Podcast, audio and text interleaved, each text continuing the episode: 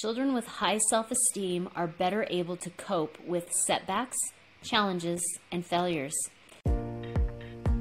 Welcome to Epic Mom Life. I am your host, Kara Peterson. This show is sponsored by The Possum's Tale, a unique book adventure for your 6 to 12 year old child. Let's jump into today's show. Self esteem is crucial for a child's development, and the evidence is overwhelming that a child's long term success is dependent upon how they feel about themselves.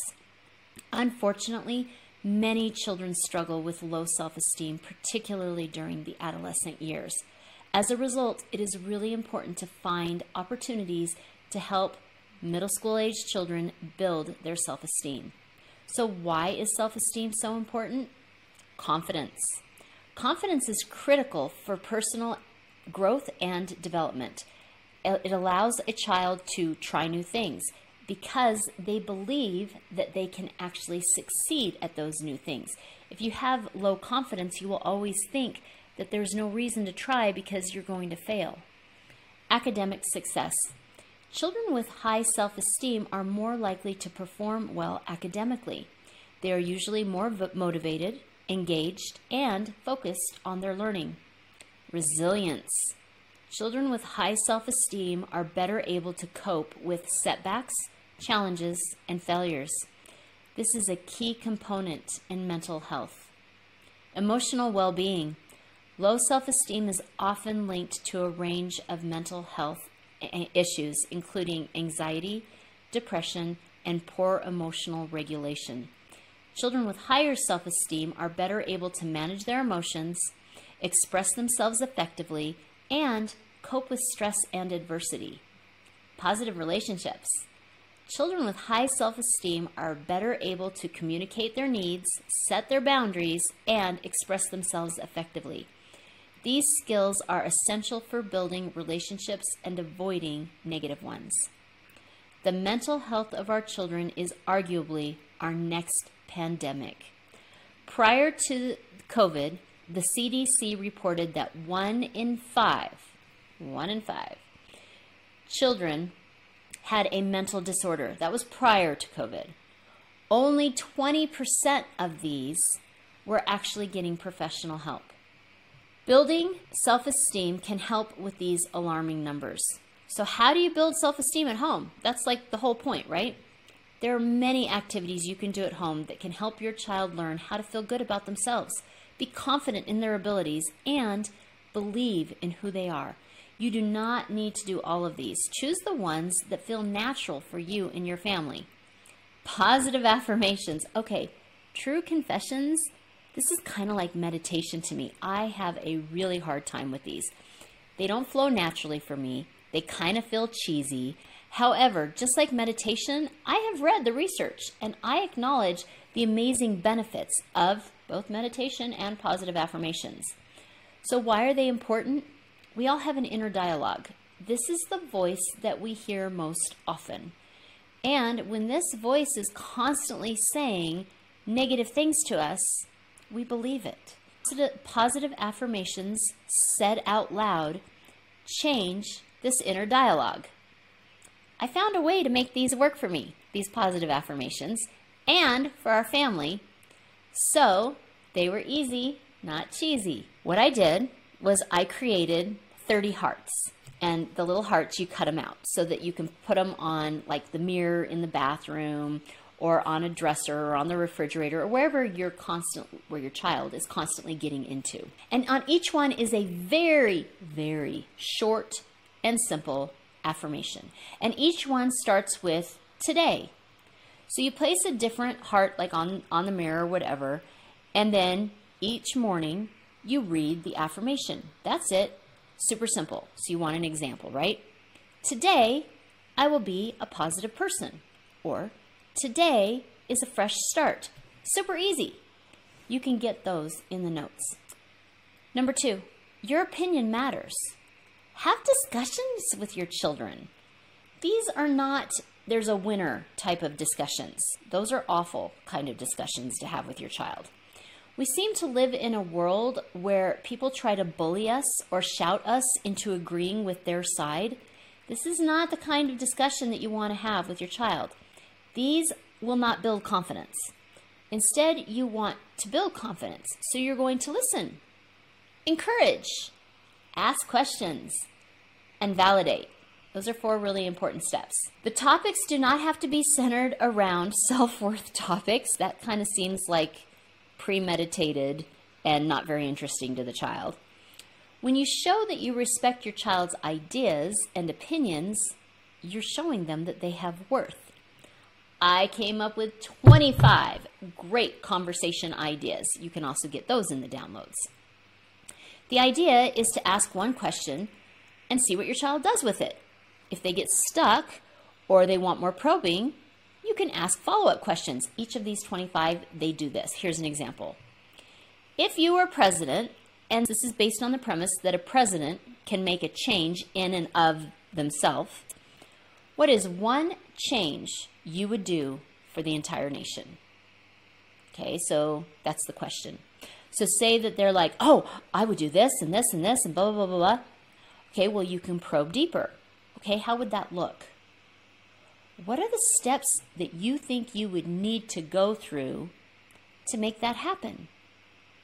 Hmm. What would your biggest obstacles be? So notice in all of those questions, you're asking them more about their opinion, more about their idea. You're expressing interest, you're listening, you're engaged. You're not saying, holy cow, that's really stupid, or yeah, no, I don't think that that's how I'd handle the homeless. I don't agree with that at all. Or, you know, that's just going to cost everybody money. You're not reacting that way. Instead, you're talking to them about what they think.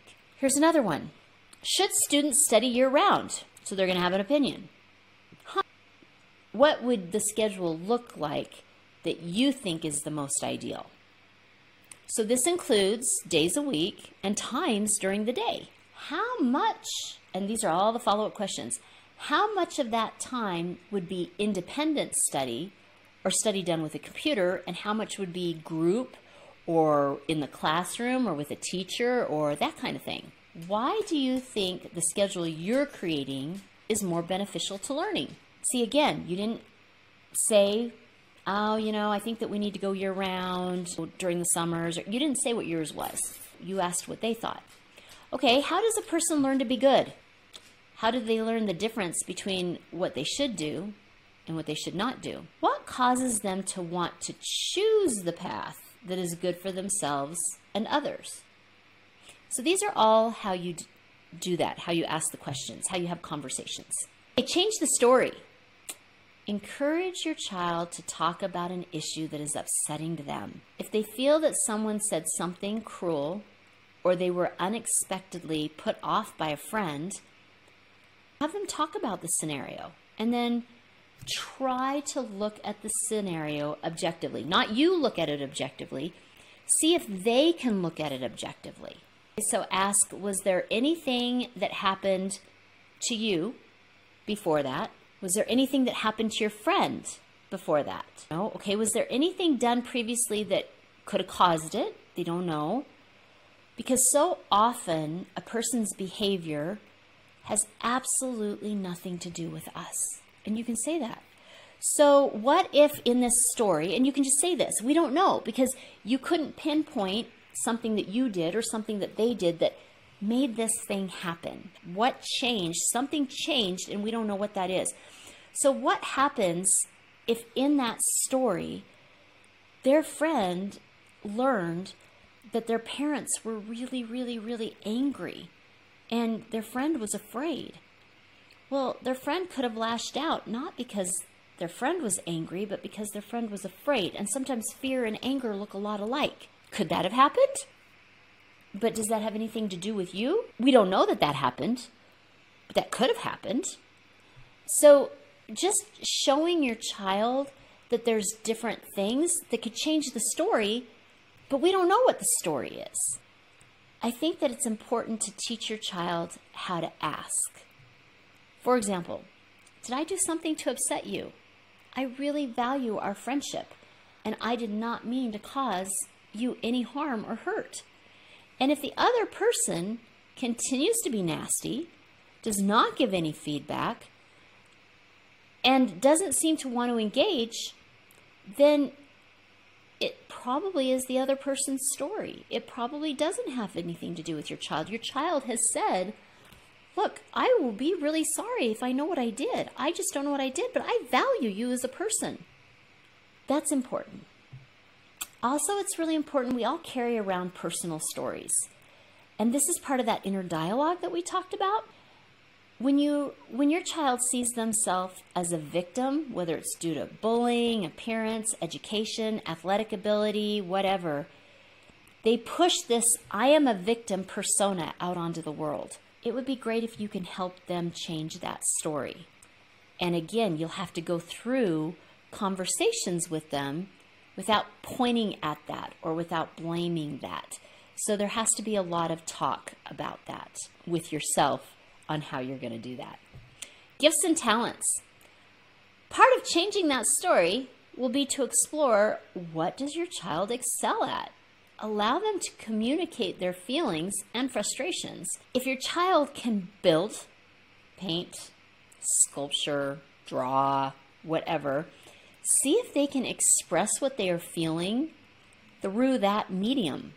They can turn their feelings into something that is amazing. Focus on the skill and the beauty of the creation. Show your child how impressed you are that they are able to create this. And as your child gains confidence in who they are and what makes them special, they will start to change their own stories about who they are and what their place is in the, in the world. Find your tribe. I'm a hack. Nothing in the world feels better than when people truly get who you are and, bonus of all bonuses, they still like you.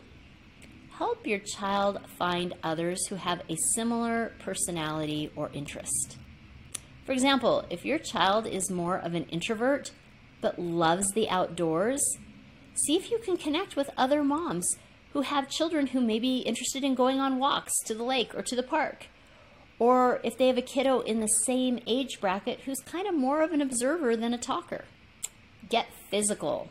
Vitamin D, fresh air, and movement make for a happy, healthy kiddo. By participating in physical activities, students build their self confidence by seeing their own physical activities and unique talents. If your child tries sports, they will also be interacting with other children. Usually, this is a great experience. Building self esteem in middle school children is critical for their emotional and social development. It is essential to provide children with opportunities to build their self esteem, such as positive affirmations, cultivating their opinions, creative projects, finding their tribe, and physical activities. By encouraging these activities, children can learn to feel good about themselves and be confident. This all leads to a strong foundation for a happy and successful life. The quote this week Life is full of possibilities. You just need to know where to look. Joe Gardner in Soul. If you are hearing this message, you've listened to the entire episode. And for that, I want to send you a huge thank you. Please leave me a comment or review and share with other moms you. Get in touch in the comments or on Kara's social media networks. See you next week for a new episode.